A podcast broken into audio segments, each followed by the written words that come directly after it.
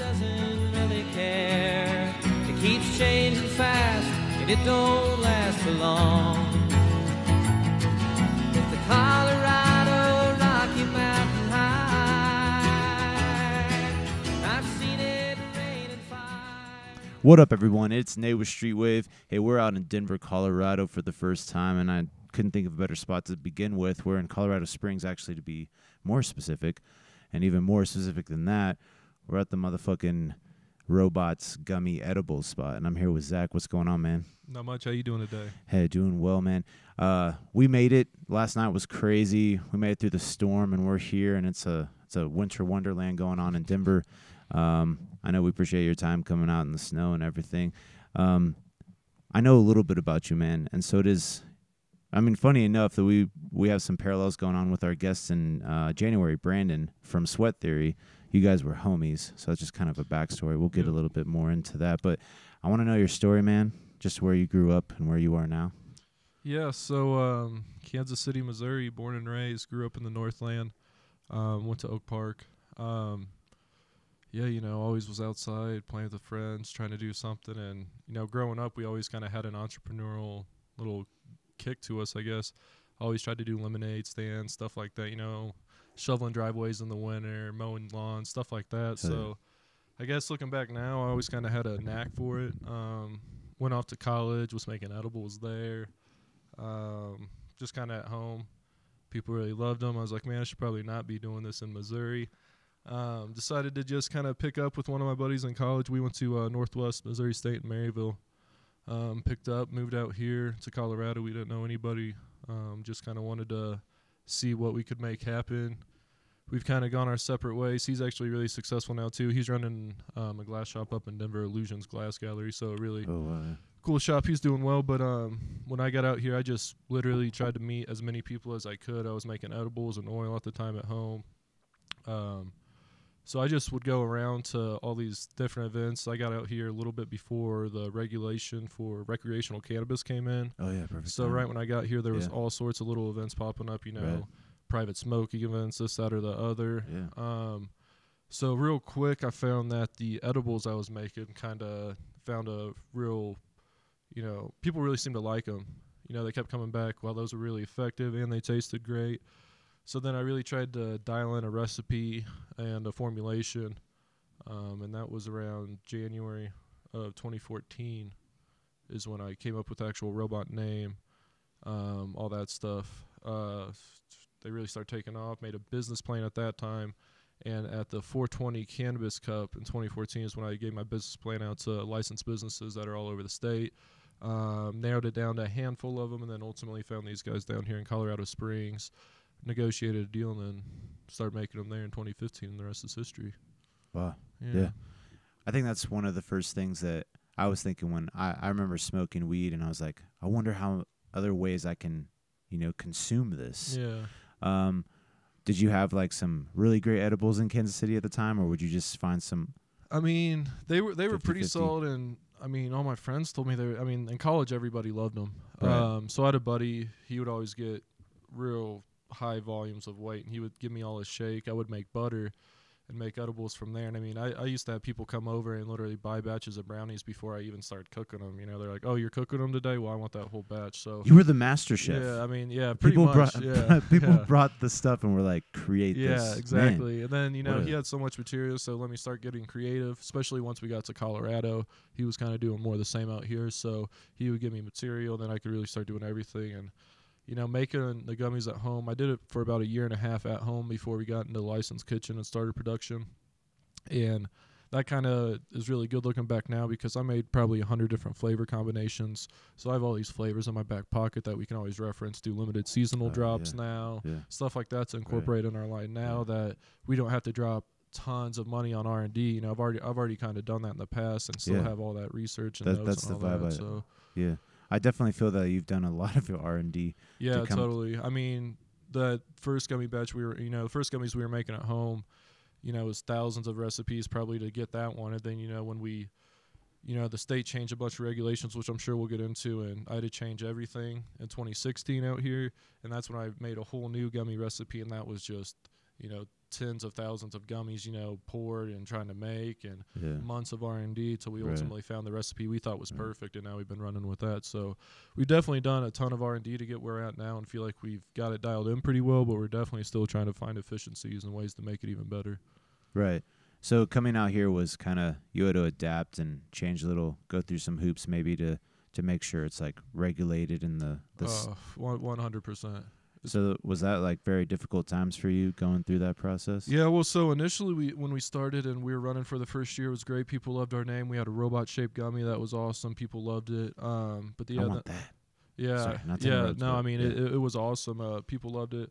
But then the state came down. We had to change our logo. We had to change our packaging, and then we had to change the shape of our gummy, which are like the three make pretty much everything. So we yeah. had to pretty much go to the drawing board, start from scratch. Um, and then even after we did that, you know, we had all our packaging. We went through our first round of packaging, bought a reorder. Then as soon as we bought that reorder and it was shipped to us, the state changed the regulations to where all that packaging we bought wasn't compliant after the next three months. So it's like you got to try and sell all that real fast. Well, there's no way we're gonna sell that much. We bought like you know six to nine months worth, not three months worth. So then you know you ultimately throw away tens of thousands of dollars in Oh, packaging. shit. it's just yeah. so it's definitely bit us. We've definitely taken our lumps. Um, we definitely learned a ton. Um, but I mean, going forward, we've kind of taken those lumps, learned, and gone forward and really grown from it too. Yeah, and I think that's cool because you look at other like entrepreneurs and you know business startups, um, where they were and where they are now. It's Mhm. it's such a, a great story of like trying to find that those customers, that clientele, and then reaching it and then Mhm. growing from that. Um, so gummies has been around for four years. Yeah, so 2014, January 2014 is when I made them, and then we first were available for dispensaries legally in Colorado October of 2015. Wow. Yep, and then we um I mean it just takes forever to, you know, get all your licensing, all that stuff, everything dialed in. Um inspections, all that jazz. Um and then like I said we had to kind of do a relaunch is what we called it when the state made us change all that. We did that in October of 2016. Wow. Um and then have been using the same recipe logo all that stuff since then. So the name robots, R O B H O T S. Where did that name come about? So when I was initially first started, like I said, we were using a robot shaped uh, gummy mold, and I was putting BHO into the gummies at the time, butane hash oil. So since I was putting BHO into a robot shaped candy, Yeah. candy, I just put BHO into the word robot. Um, so that's where you get that extra H in there. Right, BHO is literally just right. right in the middle of the word robot. We just pronounce the H silent, call it robot. I've heard of tons of pronunciation, you know, Rob Hot, Red Hot, all this different stuff. It's like whatever you call it, call it whatever. As long as you Right. eat it and like it, you know, is Yeah, all I'm right, looking right. for. You know, Potato, potato. yeah. right? It's like you know when you tell people the backstory, they're always like, "Oh, that's great, that's awesome." So I, I think robots is a sweet name. In fact, I have a few robot tattoos on me from my my emo era of like, and and also from my cartoon times. yeah, you know? exactly. Um, because I I noticed that as well on the some of your font on the Instagram Mhm. using like Nintendo's font Yeah, and doing that. You you, you must be a gamer. yeah, I am definitely. Yeah. Definitely. I mean, I played a little bit of Nintendo. That was definitely more my older brother. Really got into Mario. I mean, I played Super Mario, obviously, but you know, Mario or Super was Super Nintendo Mario 64, Oh yeah. It was Super. Mario 64 when that best came out. That was awesome. And then I got more into you know like the PlayStation and all that stuff. I was big into Madden growing up, so. Oh but yeah, um, sure. like the Nintendo logo and some of that other stuff. Like I just made a Seinfeld on a Cartoon Network one. Just kind of more to do. I was gonna talk about the cartoon. Yeah, Network. you know, some just that. some just kind of fun and different. I don't we don't sell any of that. It's just to make like a limited drop of stickers that we'll pass out at our Right. promo days. It's like build a little bit of excitement for that. People are like, "Oh, I need that sticker." It's like, "Well, you got to be here, here, here at these events to get that because, you know, it's a limited drop. We only got a 100 of them. They're going to be gone quick." So, just kind of fun little stuff like that.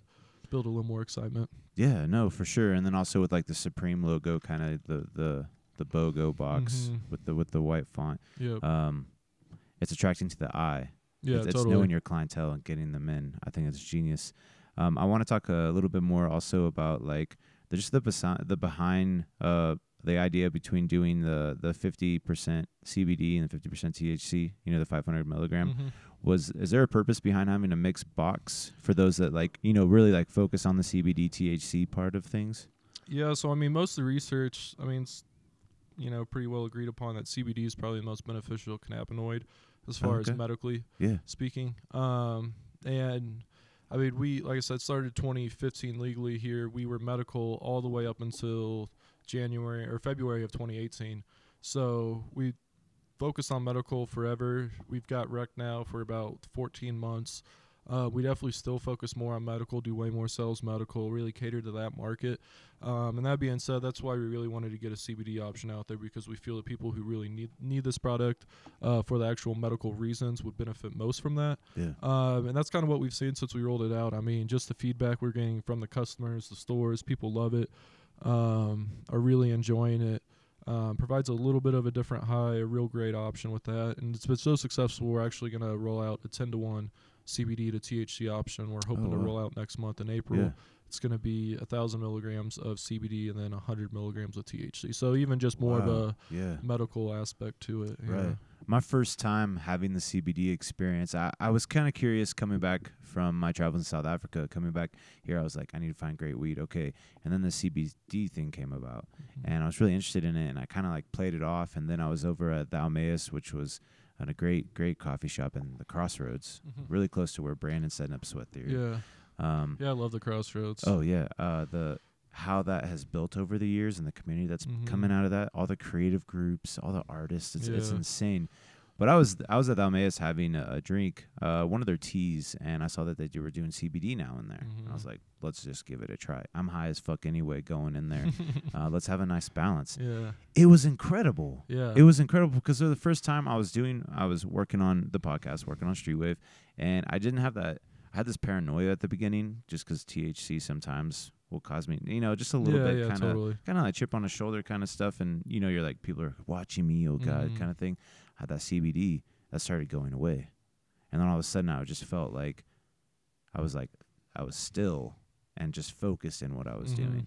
Uh, I feel like it really evens you out pretty well. Yeah, to that paranoia point kind of because i always got that too especially in kansas city and even like living out here like the first six months like i remember you know after the first few months we had some buddies and we went to go eat and i was like man i just i know everybody here knows i'm stoned he just looked at me and goes dude it's colorado everybody here's stoned too Yeah. don't worry about it you Oh, know, yeah, it's yeah. kind of like you know you kind of relax it's like yeah you know why am i worried about it and like definitely out here i've seen more and more people like especially growing up you know missouri it's like kind of looked at, you know, in a really negative light. It's definitely changing now, but growing up, it was like that. And getting out here is just such a better, more positive mindset, just in the whole cannabis thing. I mean, definitely kind of helps with that for sure. Yeah, and that's what's been interesting about my lifetime so far. You know, I'm, I'm 33, and like I'm, I'm thinking about marijuana when I was in high school, and how people were like, it was so hidden, Yeah, but you knew that smell. Yeah, like, This guy smoked. yeah, Like there was always this guy in the the coming in the classroom that you'd be like, he's high as hell. yeah,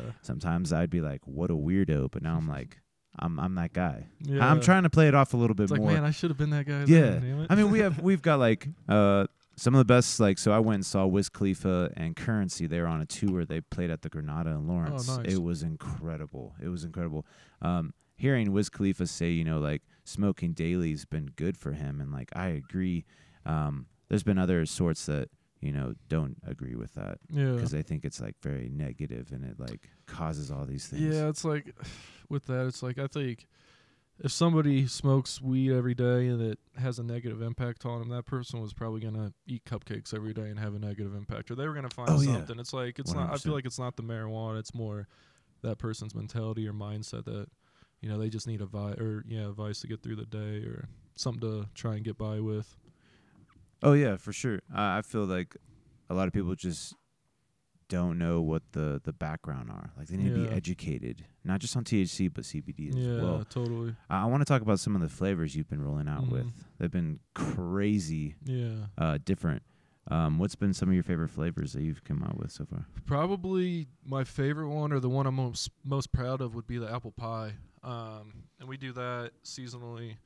Uh, we always launch that October one and roll that through the end of February.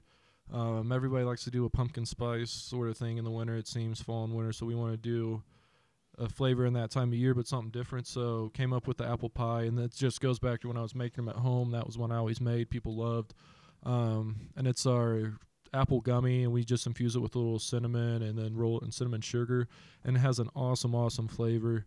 Um, literally smells like you know grandma's making apple pies in here when you know they're cooking them, and Yeah. you know you deliver them to the store, they pop them open, they just smell like apple pies. Everybody Oh, loves yeah. them. They taste Yeah. amazing. So that's probably the one I'm most proud of. But honestly, I like them all. They all taste. You know, we don't put anything in a packet till I'm confident it's super dialed in and it can't get any better. Um, like Which you which you have to be like that Yeah, on your totally. product, 100% confident. Yeah. Yeah, absolutely. The pineapple and the tangerine flavors, I feel like, are probably the most dialed in. Like you eat those, it tastes like you're biting into the fruit. Um, but they're all really, really solid. One that we did last year, I was really proud of too, was our Independence Pack, is what we called it. And we rolled that one out. We're gonna roll out this year on 420, and then have it through the end of summer. Um, it's a red, white, and blue theme pack. Um, down here in Colorado Springs, super, super military. You know, you got a few Air Force bases here. So we like to do that. Um, red, white, and blue theme pack. You got the American flag inside the box, and then that one has red, white, and blue gummies. So blueberry, lemonade, which is watermelon, and then, or lemonade, that's white, and then watermelon, which is red. So red, white, and blue gummies. So it's a Oh. real, real cool pack. So that was another good one. I'm that guy that would like put them all together Yeah. just for that mega yeah, effect. You know when what you saying? do that, I swear, when you did that last year, it tastes just like a, a bomb pop. You know, oh, Oh. so good. But Hell yeah. Um, but yeah, like I was kind of saying earlier, making them at home made a bunch of flavors. So really, it was just kind of what can I get away with, what's going to be good, and we still toy around with a lot. I mean, I just bought some flavors last month that we're experimenting, doing some R and D on, and might roll out, you know, for some limited releases later this year. So always trying to toy something new and have something exciting. Do you remember your first flavor you made? Hmm, what would it have been? I'm not sure actually. I think it probably would have been some generic like either grape, cherry, or watermelon though. Probably. Yeah, some. I know the first double flavor I did was blackberry cherry, and that one was really good. Wow, yeah. Yeah. It's funny that I'm, I'm thinking. So I'm my background is in the coffee realm, and you're talking about seasonal drinks. Mhm. You know, like uh, the pumpkin spice latte. Yeah, totally. You know what I'm saying? Like Yeah. I, I- I think that's really cool how that correlates together, um, because it's it's meeting the public where they're at. Yep. You know what I'm saying? And, like, and like what's good now is so we've had all those seasonal flavors. This year is our second year of doing all of them. Um, so it's like last year people really liked them, and then it got cut off. So now it kind of built up hype and whatnot before we release them. So it's like now we already have people asking for those summer flavors, the Independence, and we do a pina colada flavor as well. So people are like, oh, we're ready for that. So definitely is good for the brand, I think. yeah, no, definitely, definitely. Um, so how long have you how long how long have you been in Colorado Springs now, personally? So I moved to Colorado July 1st, 2013. Moved to Colorado Springs February of 2015. So I've been down here four years now. Four years now. Yep. Yeah, yeah. Yep. Been So do you miss KC at all? years. Um, it's funny 'cause I missed the shit out of it. I grew up way more of grew up diehard Royals fan. You know, we had season tickets. Well, yeah. Just let, let's make sure listeners know you're wearing the Kansas City Royals hat, Yeah. champion. Yeah, I always right now, you Yeah, know? I always have this or my Chiefs hat on. So, grew up, had season tickets. You know, they were losing 110 games a year. We were going to 40 games a year. As soon as I moved out here, you know, they were crushing it. So at that time, I was like, man, I wish I was home. But I went home for a bunch of games. I actually went to all the World Series games in 2014. Really? Yeah, even Ah. in San Francisco. I mean, that was that was epic. I mean, You and just that had to, yeah. yeah, I mean, Yeah. and uh, you know, I had a buddy out here, and that's where you're just making robots at home, and I was like, well, fuck, you know, let's take a few days off and go. So, I mean, that was a trip of a lifetime. Um, I definitely do miss Kansas City. Um, the people there, I really love what how the city's kind of evolving and the downtown area. My parents live in the Western Auto Building, so when I go home, I stay there, and I'm in the middle of everything. It's always Oh great. yeah, I love that building. I'm so- so glad they redid the sign yeah, too. Yeah, exactly. Um, really, really made the the city come back to yeah, life. I love And that sign. So, I mean, I do miss the city for some aspects, but definitely the barbecue for one. There's no good barbecue out here. There's Um, no, there isn't. No, I haven't really found that good. There's a good spot in Denver, Kitchen Table Cafe. Um, they're they're pretty decent. Um, but I actually got a real big smoker a month or two ago. I'm trying to dial all that in to make you know smoke because I like to cook for all Hell the guys here in the kitchen and everything. So trying to do that. But um, so there's definitely aspects I miss of Kansas City, but personally out here, I mean, it's hard to beat the beautiful mountains, the awesome weather, and Yeah. the legal weed. I mean, Yeah, but no, no, definitely. And if it seems like you had a plan from the get go, from making your first batch in the kitchen to Yeah. being where you are now. Yeah, I mean, it's kind of funny how I got here. When I first moved out here, like I said, I was making edibles and oil at home up in Denver when I was living there. But I ran into my buddy Brennan, and he was doing high end glass, you know, rigs, bongs, marbles. But he was just selling them on Facebook, so I got with him. Did you? I don't mean to interrupt. Was this when you knew Brandon? Yeah, I've you? known honestly Brandon. I've known longer than anybody. I still, out of everybody I talked to, I've known Brandon longer than anybody. I've known Brandon Yeah, since yeah. second grade. So out of all my friends, I've known Brandon longer than Yeah. anybody. Yeah. Um, so I moved out here, um, and I had previously done a glass shop with Brandon, Boral Boutique. Right. Um, so I got out here, took some of that knowledge, and I met up with my friend Brennan out here. He was just selling high end stuff through Facebook. So I built him a website, built him a better Facebook page, was taking pictures, ran his books for him, and we grew that thing pretty well. But by the time that was starting to take off, is when the robots really started taking off. So he got somebody to replace me there. I started doing this thing with the robots, and yeah, I mean, just trying to keep the foot on the gas. I mean, would we relaunch 2016? I mean, when we, re- I mean, it, it was me working 100% of it until, you know, spring of 2017. Brought in one guy, the sales increased by 100%. Brought in another guy Wow. toward the end of the year. yeah. You know, each time I've brought in somebody or we add somebody, you know, added an efficiency, it seems like our sales grow. I mean, we're still growing 20 to 25% every month. So, Wow. the, I mean, the sales growth is crazy. Yeah. I mean, that so- momentum's flowing. yeah, I mean February of 2017 to February of 2019. I mean we were getting orders this February that were bigger than all of February of 2017. Right. So I mean the growth has been crazy. Um, Did you ever think that you would be where you are now, if you were to I take wanted back to be, but I mean, looking at where it was two years ago and how I was just sitting there stirring a pot, cooking, you know, because at that time I was cooking, pa- pulling them out, packaging, taking orders, delivering orders, collecting everything, money, everything, yeah. marketing. Yeah. So I mean, I was like, man, I hope this can go because like I only had so much in me, but then, you know, then started taking off. We saw results, brought in more people, kept going. So now it got to the point where it started the, this year. Me and my business partner Ryan, we decided to focus 100% on expansion. So now, you know, we're looking at ways to better expand within Colorado for one, but also out of state. So, you know, we're looking at opportunities Nevada, California, Massachusetts, Missouri, Florida. Yeah. And that's kind of where we're at now because we definitely want to keep going and growing because, I mean, we all see where this is going. We all Yeah. think it's going to be federally legal in a few years. Um, I think you just want to be one of the prize, try and be one of the better, you know, more prized companies at that time. So Yeah. you're more valuable if Yeah. somebody wants to acquire you or, you know, get a cash infusion of some sort, whether it be an IPO or what have you. So, I mean, who knows what the future holds, but I just know we're going to kind of keep on the same track. Yeah. Um, I mean, I'm sure it's definitely on the map for Kansas City, Missouri, to have robots. Yeah. gummies, you know, to definitely have that mark. Just Absolutely. because you love the city so much, you know. yeah, like- no, absolutely. I mean, like- it was cool. Uh, so like back to 2014 when the Royals were on that first awesome postseason run, I was making you know robots because I used when I had the actual robot shapes, I would, I would make two layer candies, you know, two flavor robot, two layer flavors. And at that time, I was doing uh, blueberry cotton candy, and it was dark blue and light blue, so it was like royal colors. I had, Yeah. a, I even changed the logo to where the robot logo was a crown, like the Oh, Royals. so man. I love that powder blue too. Yeah, it's like one of my favorite colors. definitely have a love for the city. Um, been approached by quite a few people that definitely want to have robots there. So I think now it's kind of just seeing how the cards fall in Missouri, and then just kind of Yeah. find the best opportunity for us. We're definitely talking to some people and are trying to get there though. So I'd be surprised if we won't be there. I mean, it, we we will be there in some Definitely. fashion. Yeah. I, I it's interesting 'cause I feel like the pressure and also the the what's the word? Like just the pressure on like marijuana in that city has gone like immensely down now because it's been a less concern for I, I believe the city and you know for the for the cops there. Yeah, you know? absolutely. I mean, they can actually focus on more Right. pressing Right, matters. right. right. And I feel like I mean no lie, uh, I do roll up and walk down the crossroads. Oh yeah, so and, does my and- mom. And it's chill. And it's Yeah. chill. You know yeah, what I mean? I was home last time. I was walking out of a bar. I looked across the street. I saw my mom walking with a joint. I was like, God, she just don't care. yeah. but No, it is nice now. I mean, it, you know, you just got some weed on you. You know, they just give you a little ticket. You know, so Right, right. And it, I mean, it's not like. So I was in California in November last year for ComplexCon, and that was the first time that I really felt like that total freedom of Mhm, smoking wherever you want, however you want. Because mhm. we're in line, we're inside this comp, we're in Long Beach Convention Center. People are rolling up and lighting up wherever, however, Yep. and no one cares. Mhm. When I came out here, there seemed to Denver, there seemed to be still like that, that red tape here and there. Yeah. You know what I um, mean? Yeah, and like, there's no social smoking clubs up there. There's Right. one where you can go and vape.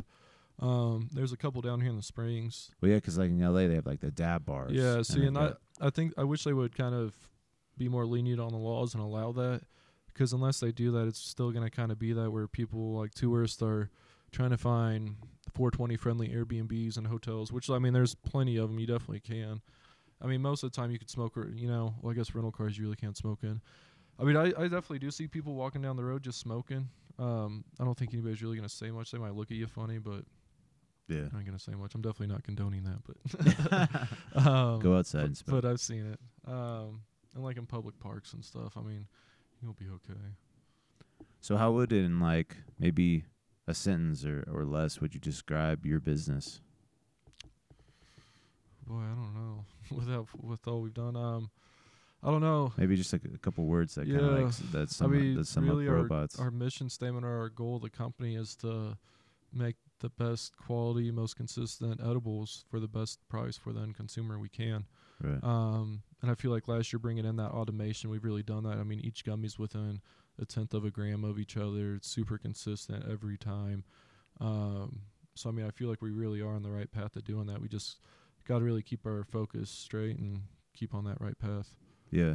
At times for us, especially for Streetwave, it's it's been difficult to like stay focused with what's in front of you. Mm-hmm. Totally. We want to we want to get down that that um that that light tunnel and see what's at the other side of the mountain. Totally, and like especially like the growth from like I was saying from two years ago to right here. I mean, I definitely want to see where we're at two, five, ten years from now. But it's like you really got to stay in the moment. I always think back to like companies like Compaq. You know, they were the first company to hit a billion dollars IPO or uh, public uh, value. You know, they were out of business within a year or two of that. You know, AOL was huge, and then everybody was home, and you know, went to Yeah. you know went out of business within a couple of years. So you definitely got to make sure you make the right decisions. You don't want to spread yourself too thin, but you also don't want to get left behind. So it's definitely a real fine line to walk. We're definitely trying to walk that now and figure it out. We've had some real exciting meetings the past few months. I mean, other people are definitely starting to see our success and want to partner up with us going forward. We've had numerous meetings with people, whether it's, you know, partner up to go to other states. We've had some people approach us about trying to get on the Canadian stock market and go public on that Wow. Um, because Colorado's going to start accepting public money this summer is what the word is. You know, going to pass a bill to where they'll take public money. So you can't get listed on the Nasdaq or anything like that because it's federally legal. But Canada, where it is legal, you could go get listed and Wow. get a huge Yeah. cash infusion there. So I mean, there's all sorts of ways to go about it. It's like what is the right way at the end of the day. So it's kind of what we're doing now. Uh, what would you say to the people out there that wanna that wanna start a an edible company or like love making edibles at home like you did and now wanna you know have a business like you? Yeah, and I, I hear that a lot. It's like, well, how'd you do this? I love making cookies. Um, I would just say dial it in to where you could go give it to a stranger, like not your mom who's going to tell you she loves it no matter what. Where you can give it to a stranger and they're actually going to give you good feedback to where you have a good product. Really try and figure that out. And then I would just say, especially in this cannabis marketplace, is network, network, network. I mean, when I moved out here, I was going to every smoking event at every glass shop, every little weed event at every little bar or club, just trying to meet people, you know, doing all that. Instagram was huge at that time because I would just post my edibles and my oil on Instagram. And, you know, that's where you'd see a lot of these events, go to those events, really just try and network, meet people, and try to really just establish a good name for yourself that you can later transition to a good brand name as you kind of try and keep growing that. Did you feel that you um so how you how you grew that maturity and mentality in your business did you learn that from building up things in kansas city and like working with like brandon and doing Yeah, different I mean, projects growing up, I mean, my grandpa had his own business, an electrical company. Then my dad had his own electrical company. He Still has it. He's had it since '84. wow. Um, my mom was helping him, so I was always around people who had their own business. Brandon, you know, I've been Yeah. friends with him since second grade. His dad has his own business, so you know, was always kind of around that. My dad, you know, he had all his friends that were building the houses that he would wire, so I was always around people who had their own businesses. Um, and then I was always helping my dad, you know, on the job sites, you know, as young as I could, you know, eight, nine years old, starting to help him, you know, just picking up shit to, you know, where I got in high school, I was wiring houses with him. Um, so I always kind of had that mentality of wanting to have my own business. I don't know what it would be. You know, Brandon and I, we tried a few different things. I wish which I, oh, I- I, definitely want to mention on not to not to interrupt but like did you have pet reptiles as well no, were you no, were you no. did you- did you have a ball python like he did? no, like, no. that, That, was was that was with the snakes and all that- that. yeah that story was I I couldn't believe. Um, I mean, that's the first story. I mean, that's the first story of his like beginning of him being a businessman. I mean, being an entrepreneur. Like, yeah, it's crazy. I because I had a ball python too, and it didn't live very long because, um, I think the his his cage or you know his aquarium Mhm. was maybe not as warm, and then like I think I needed to force feed him on this one. I didn't know any of this, so like Yeah. meeting with him was like, yeah, that you know he was telling me that you should have done this and this, and just like, well, if I only knew then. But anyway, and then it went on to like you guys. Like, correct me if I get this right. Um, the glass shops in Kansas City needed like a, a website to be to put them on to be sold, right? Mhm. So there, that's like where that was kind of like Boro Boutique kind of started because glass started blowing up. Brandon was always kind of ahead of it. I, I mean, I remember it was like our sophomore, junior year of high school. We wanted to start blasting oil, and I was like, I don't even wow. know what this is. And it was Yeah. like, yeah, you know, you got the blasting tube online. You know, there was no forums and stuff at that time, so I don't even know where the hell he found it. But I mean, Brandon's a very smart dude, very driven. I mean, he's always done tons of stuff. So we definitely collabed on some things. He actually started Boro Boutique, and then I kind of knew some glass and some different things, so I kind of jumped on with him, help him. You know, he kind of uh, if it wasn't for him, you know, he's the one who showed me Photoshop, and I kind of got into Photoshop after that. Now I've designed all the robot packaging designs. I mean, everything for the robots I've done. That's So I mean, I owe him a lot just for showing me that. But jumped on Boro Boutique. You know, we tried to run the website and sell our stuff, and I mean, at the end of the day, we just didn't start with enough capital. I mean, he had a couple thousand bucks. I had like five hundred bucks. We really just were trying to buy stuff to kind of flip to put back into it. The end of the day, we just couldn't keep up with some of the other companies that were starting at the time. Um, and ultimately, that had to get shut down just to kind of not lose a ton of money. But it taught us a lot like I said, I used a lot of that knowledge out here when I came out um, for that first glass shop, and I mean that Photoshop background he kind of got me laid out on that I grew upon. Um, I still use to this day, so that was awesome.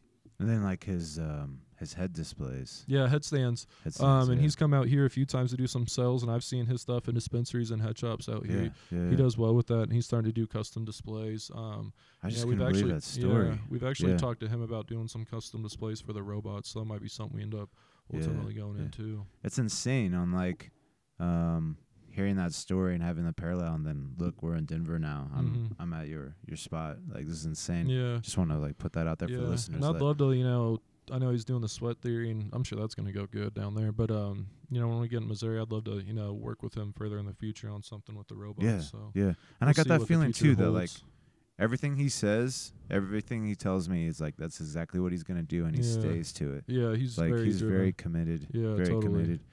Um, and then hearing like Sweat's Theory's background on that, hmm um, just like where Sweat Theory started and how he got on the Sweat Theory and brought that in Kansas City and like being in the crossroads in his area, it's gonna be really good for the people in there. Yeah, You know absolutely, what I'm saying? absolutely. Yeah, he's gonna be in a more better spot down there, right in the center of the crossroads. So it's perfect. It, it's a it's a good location. You, I mean, you can pass it real quick. Yeah, Um, it, it's it's a nice spot.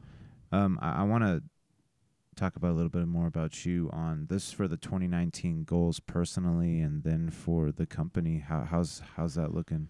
yeah. I mean, personally, because I mean, 2017, I had like eight days off the whole year, nine days off the whole year, 100 hour work weeks.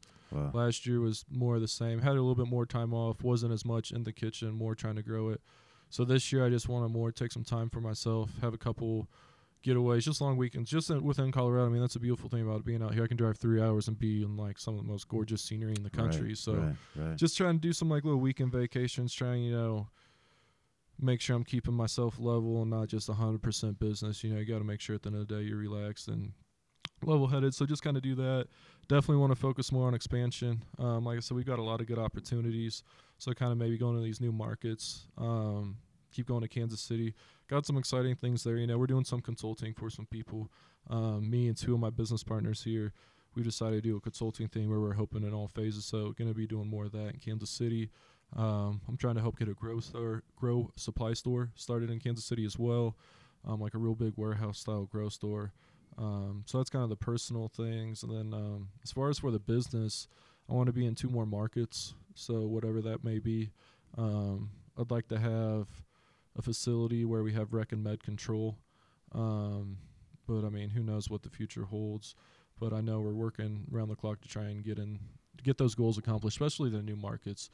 I mean, you don't want to go too fast, too thin, but I think really what we've been fighting here is coming in, you know, three, four, five years after you know the market started and trying to get this shelf space. We want to be in these new markets right off the bat, so you can be on there, kind of establish there right from the get go. So we really kind of have a pressing need to get to these new states as soon as possible. But Yeah. like I said, make the right decision about it. Is it a is it a race at times? Um, yes and no. I feel like it is, but at the same time, like I mentioned with those other companies, HP, hey, well, I mean, the first one's not always the successful one. Right. So it's like we want to be there. You want to be there first and be there well established. But if you get there and maybe your partner that you set up shop with there can't keep up, and you know they get the orders out the first month and they fall on their flat on their face, and the brand dies, or they do something, you know, they don't keep up with the quality and they're sending out poor quality gummies. So I really think you just gotta kind of. I mean, it's tough. It's like you you want to have it kind of be race in the sense that you get there first, but you don't want to cost yourself anything either, if that makes sense. You know, hurt yourself in the price process. Yeah, yeah. Um, so Colorado Springs. What does Yeah, that's What's- a tricky one too. what, what's been what's been like your your most exciting times out here? Um, as far as business wise, has been the growth we've just had from month to month. I mean, every month it's just, you know the last week's exciting. It's like, well, where are we gonna end up? You know, it's definitely fun. And lately, you know, we've actually had some good cash flow. Um, sorry about that thing beeping. Um, No, it's okay. that's our door sensor. Um, but um, you know, so we've been able, to, you know, take the guys out to lunch, go to Top Golf a couple times, do some fun things with the guys, um, and you know, really working with my best friends too. You know, the guy I moved out here first was my college roommate, and you know, lived with him for five years out there. He lived with me a couple of years here. He's on his own now, but you know, he's you know my best friend. He's working here. Got another guy from my high school working here met another friend that you know wanted to work for us forever finally was able to bring him in so it's a real family atmosphere still Yeah. everybody's super close i mean up until three Felt- months up until three Yeah. months ago we only had seven employees across the whole thing you know Wow. doing everything we've been able to add some people some hands to help with packaging to kind of expedite expedite you know packaging to get orders out faster ultimately our goal is to be like amazon you order by one o'clock you're to get your stuff the next day so we brought in some hands to kind of expedite that. So we're a little bit bigger company, but definitely still have a family atmosphere and feel. Um, the tricky thing about Colorado Springs is there's a lot of military, like I mentioned earlier, and a lot of Bible thumpers. So they have vetoed, you know, outlawed recreational cannabis down here. So it's medical only. You have to have a medical card, and you Oh. can't have any recreational facility. We almost stopped at one down here. I'm so glad we didn't. Yeah, so you you can't get anything there. There's one on the way out of town in Manitou in another county I can show you. It's like 20 minutes west. And those stores crush because there's nothing in Springs. Um, but they charge you a ton for it too. But anyway, so to get our recreational line going, we had to partner with a recreational kitchen, you know, whether it be in Denver, Pueblo, wherever, anywhere that's not in the Springs. Um, and with that, it's just kind of led to headaches. You know, it's kind of out of our control at times. Communication has been tough. Um, but really, we couldn't even realize the potential of that to get the facility until we grew enough on the medical side where somebody thought it was beneficial to partner with us. So that's why it took almost three years to get a rec side going. But since then, it's been crazy successful. I mean, we're growing like crazy on that side. And our biggest problem there is just keeping up with the orders because we really can't make enough of them. So, Yeah. Uh, it seems funny that, or not funny, just kind of like strange that you start. It started in medical and then went to rec. yeah, not totally. the. I would think it would be the other way around. Yeah, a lot of people say that too. I mean, we hear that all the time. You're like, well, because most people come into this with the mindset, we're going to make tons of money, Right. just make hand over fist in cash. And it's like the rec side, if you have a successful product, you definitely can. Um, not necessarily dispensary. There's tax codes, 280E, um, where you can't write anything off, which sucks. But edible companies, concentrate companies, um, you can definitely make a good amount of money because you can sell to all these stores. You know, if you have a grow, you're limited by the amount of plants you can grow. right. If you have a dispensary, like I said, you can't write off any of your cost of goods. So I mean, you have your tax burden is so crazy. Stores go out of business on because of it. Um, so yeah, I mean, That's difficult. yeah, it's super super difficult. But Well, I mean, it seems though at the same time, it looks like y- you went after the giant, knocked him down. yeah, I mean, that came. I you know what I mean, mean? Like, there's some big brands out here. I won't mention their names, but we've definitely taken out some of the big guys in numerous stores. You know, where they had a foothold in a store, and it's like, well, they're not selling now. Your guys are selling, so we're gonna replace all their stuff for more of yours. We've seen that all over the place, and I mean, we've gone from zero stores, and from our when we relaunched, we were shut down for about three months. So when we relaunched in October of 2016, we had zero stores, and now we're in almost 300, 20, you know, 28 months later, or something like that. So Wow. the growth it has been crazy, and it's like just really trying to maintain that, keep up with that. We got some big chains we're about to bring on board, ideally. So definitely could kind of keep Well, con- growing that. Consistency, I'm guessing, is probably key to to a lot of the their clientele. Is like, Yeah, especially on the medical side where you have more return patients because those have to be residents. Recreational Right, side, you have a lot of tourists. But I mean, you want a good product for them too. So when they go home, they tell their friends, "Hey, I had these there. When you go to Colorado, you got to try them." yeah, Um, but definitely, it's a huge part of it, and that's really I feel like what has been our biggest growing, you know, selling point that's led to our growth, I should say, um, is consistency. I mean, I got the recipe formulated to where everything is weighed out to a tenth of a gram. Um, our oil is from the probably the biggest oil s- production company out here. They take really good care of us. Um, and like I said, those gummies get poured out eight at a time within a tenth of a gram of each other. I mean, super, super consistent across So you board. guys deal with like I'm guessing local growers in the area. Um, they're the 40 content? minutes south. So how we do it, we tried to keep up at first, but at this point we can't. We're using a kilo of distillate a day between the med and rec side. So you know, a couple pounds of kilo or a couple pounds of oil a day. And you know, to get that is you know some I've heard some people say you know you need about 20 pounds of trim to make a kilo of distillate. So if you think that, I mean that's a huge grow Yeah. to be able to put that kind of material out. Yeah. So the, the company we get all our stuff from is Craft 710. Um, they were like focusing more on the retail side, having oil for everybody. They've kind of taken a seat to where they would rather make stuff in bulk for edible companies, other oil companies they can put on carts, etc.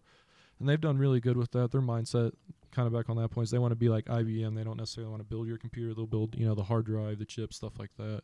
Um, so what they do is they have a team that is just always out on the road daily sourcing material from grows all over the state. They bring it into the house, they make it into oil, and turn around and give it to us. Oh, wow. I guess sell it to us. I wish they gave it to us. Here you go. For free.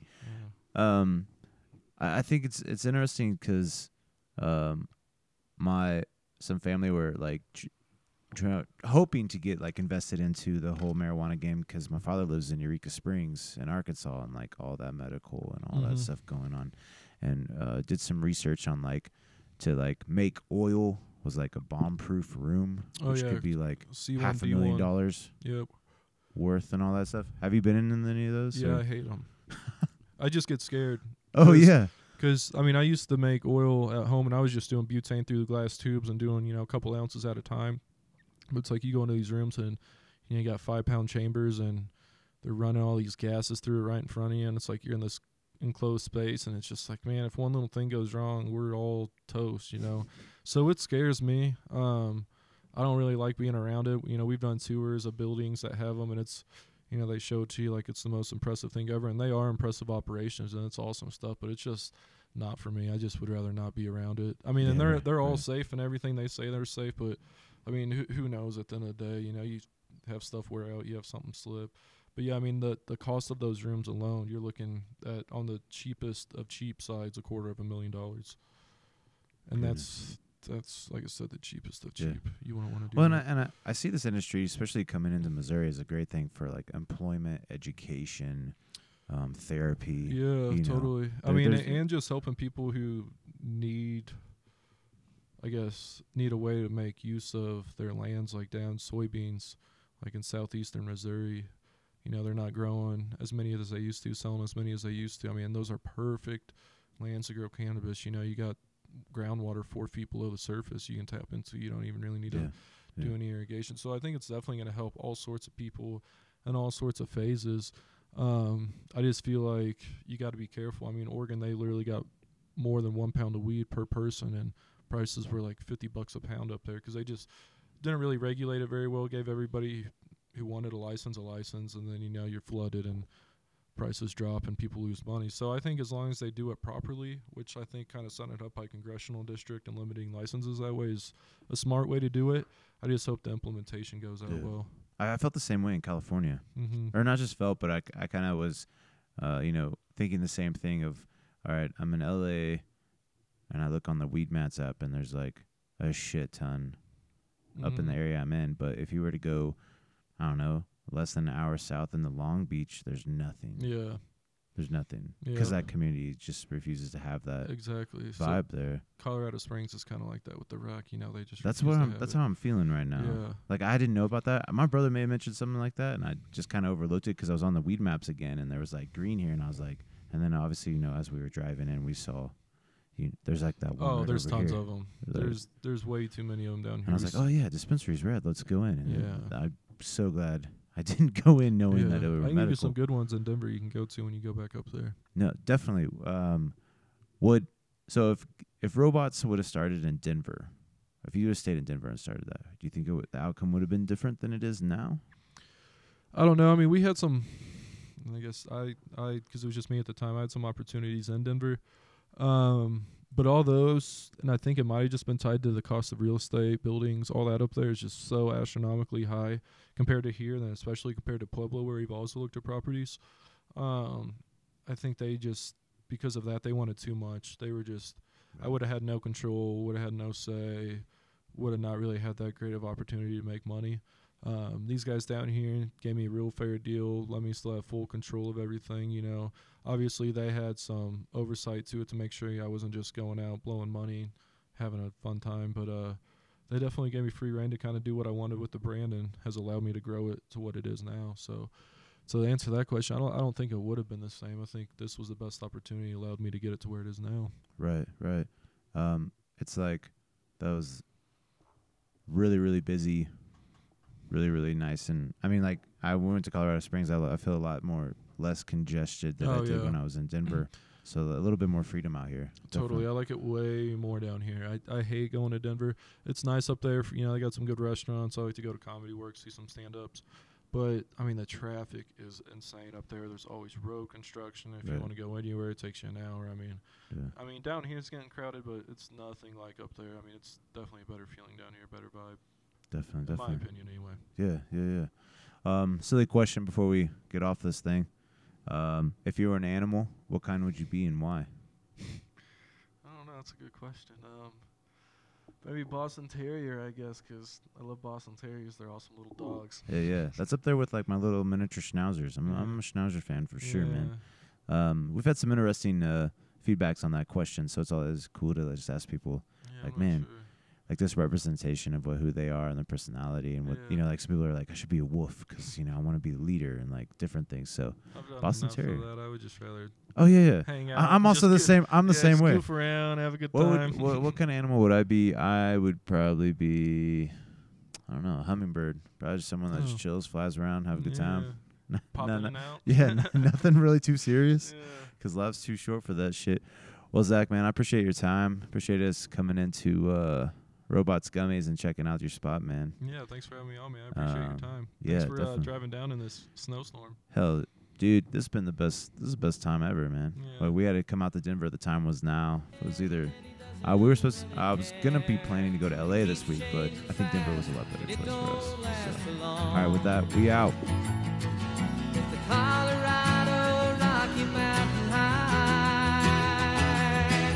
I've seen it.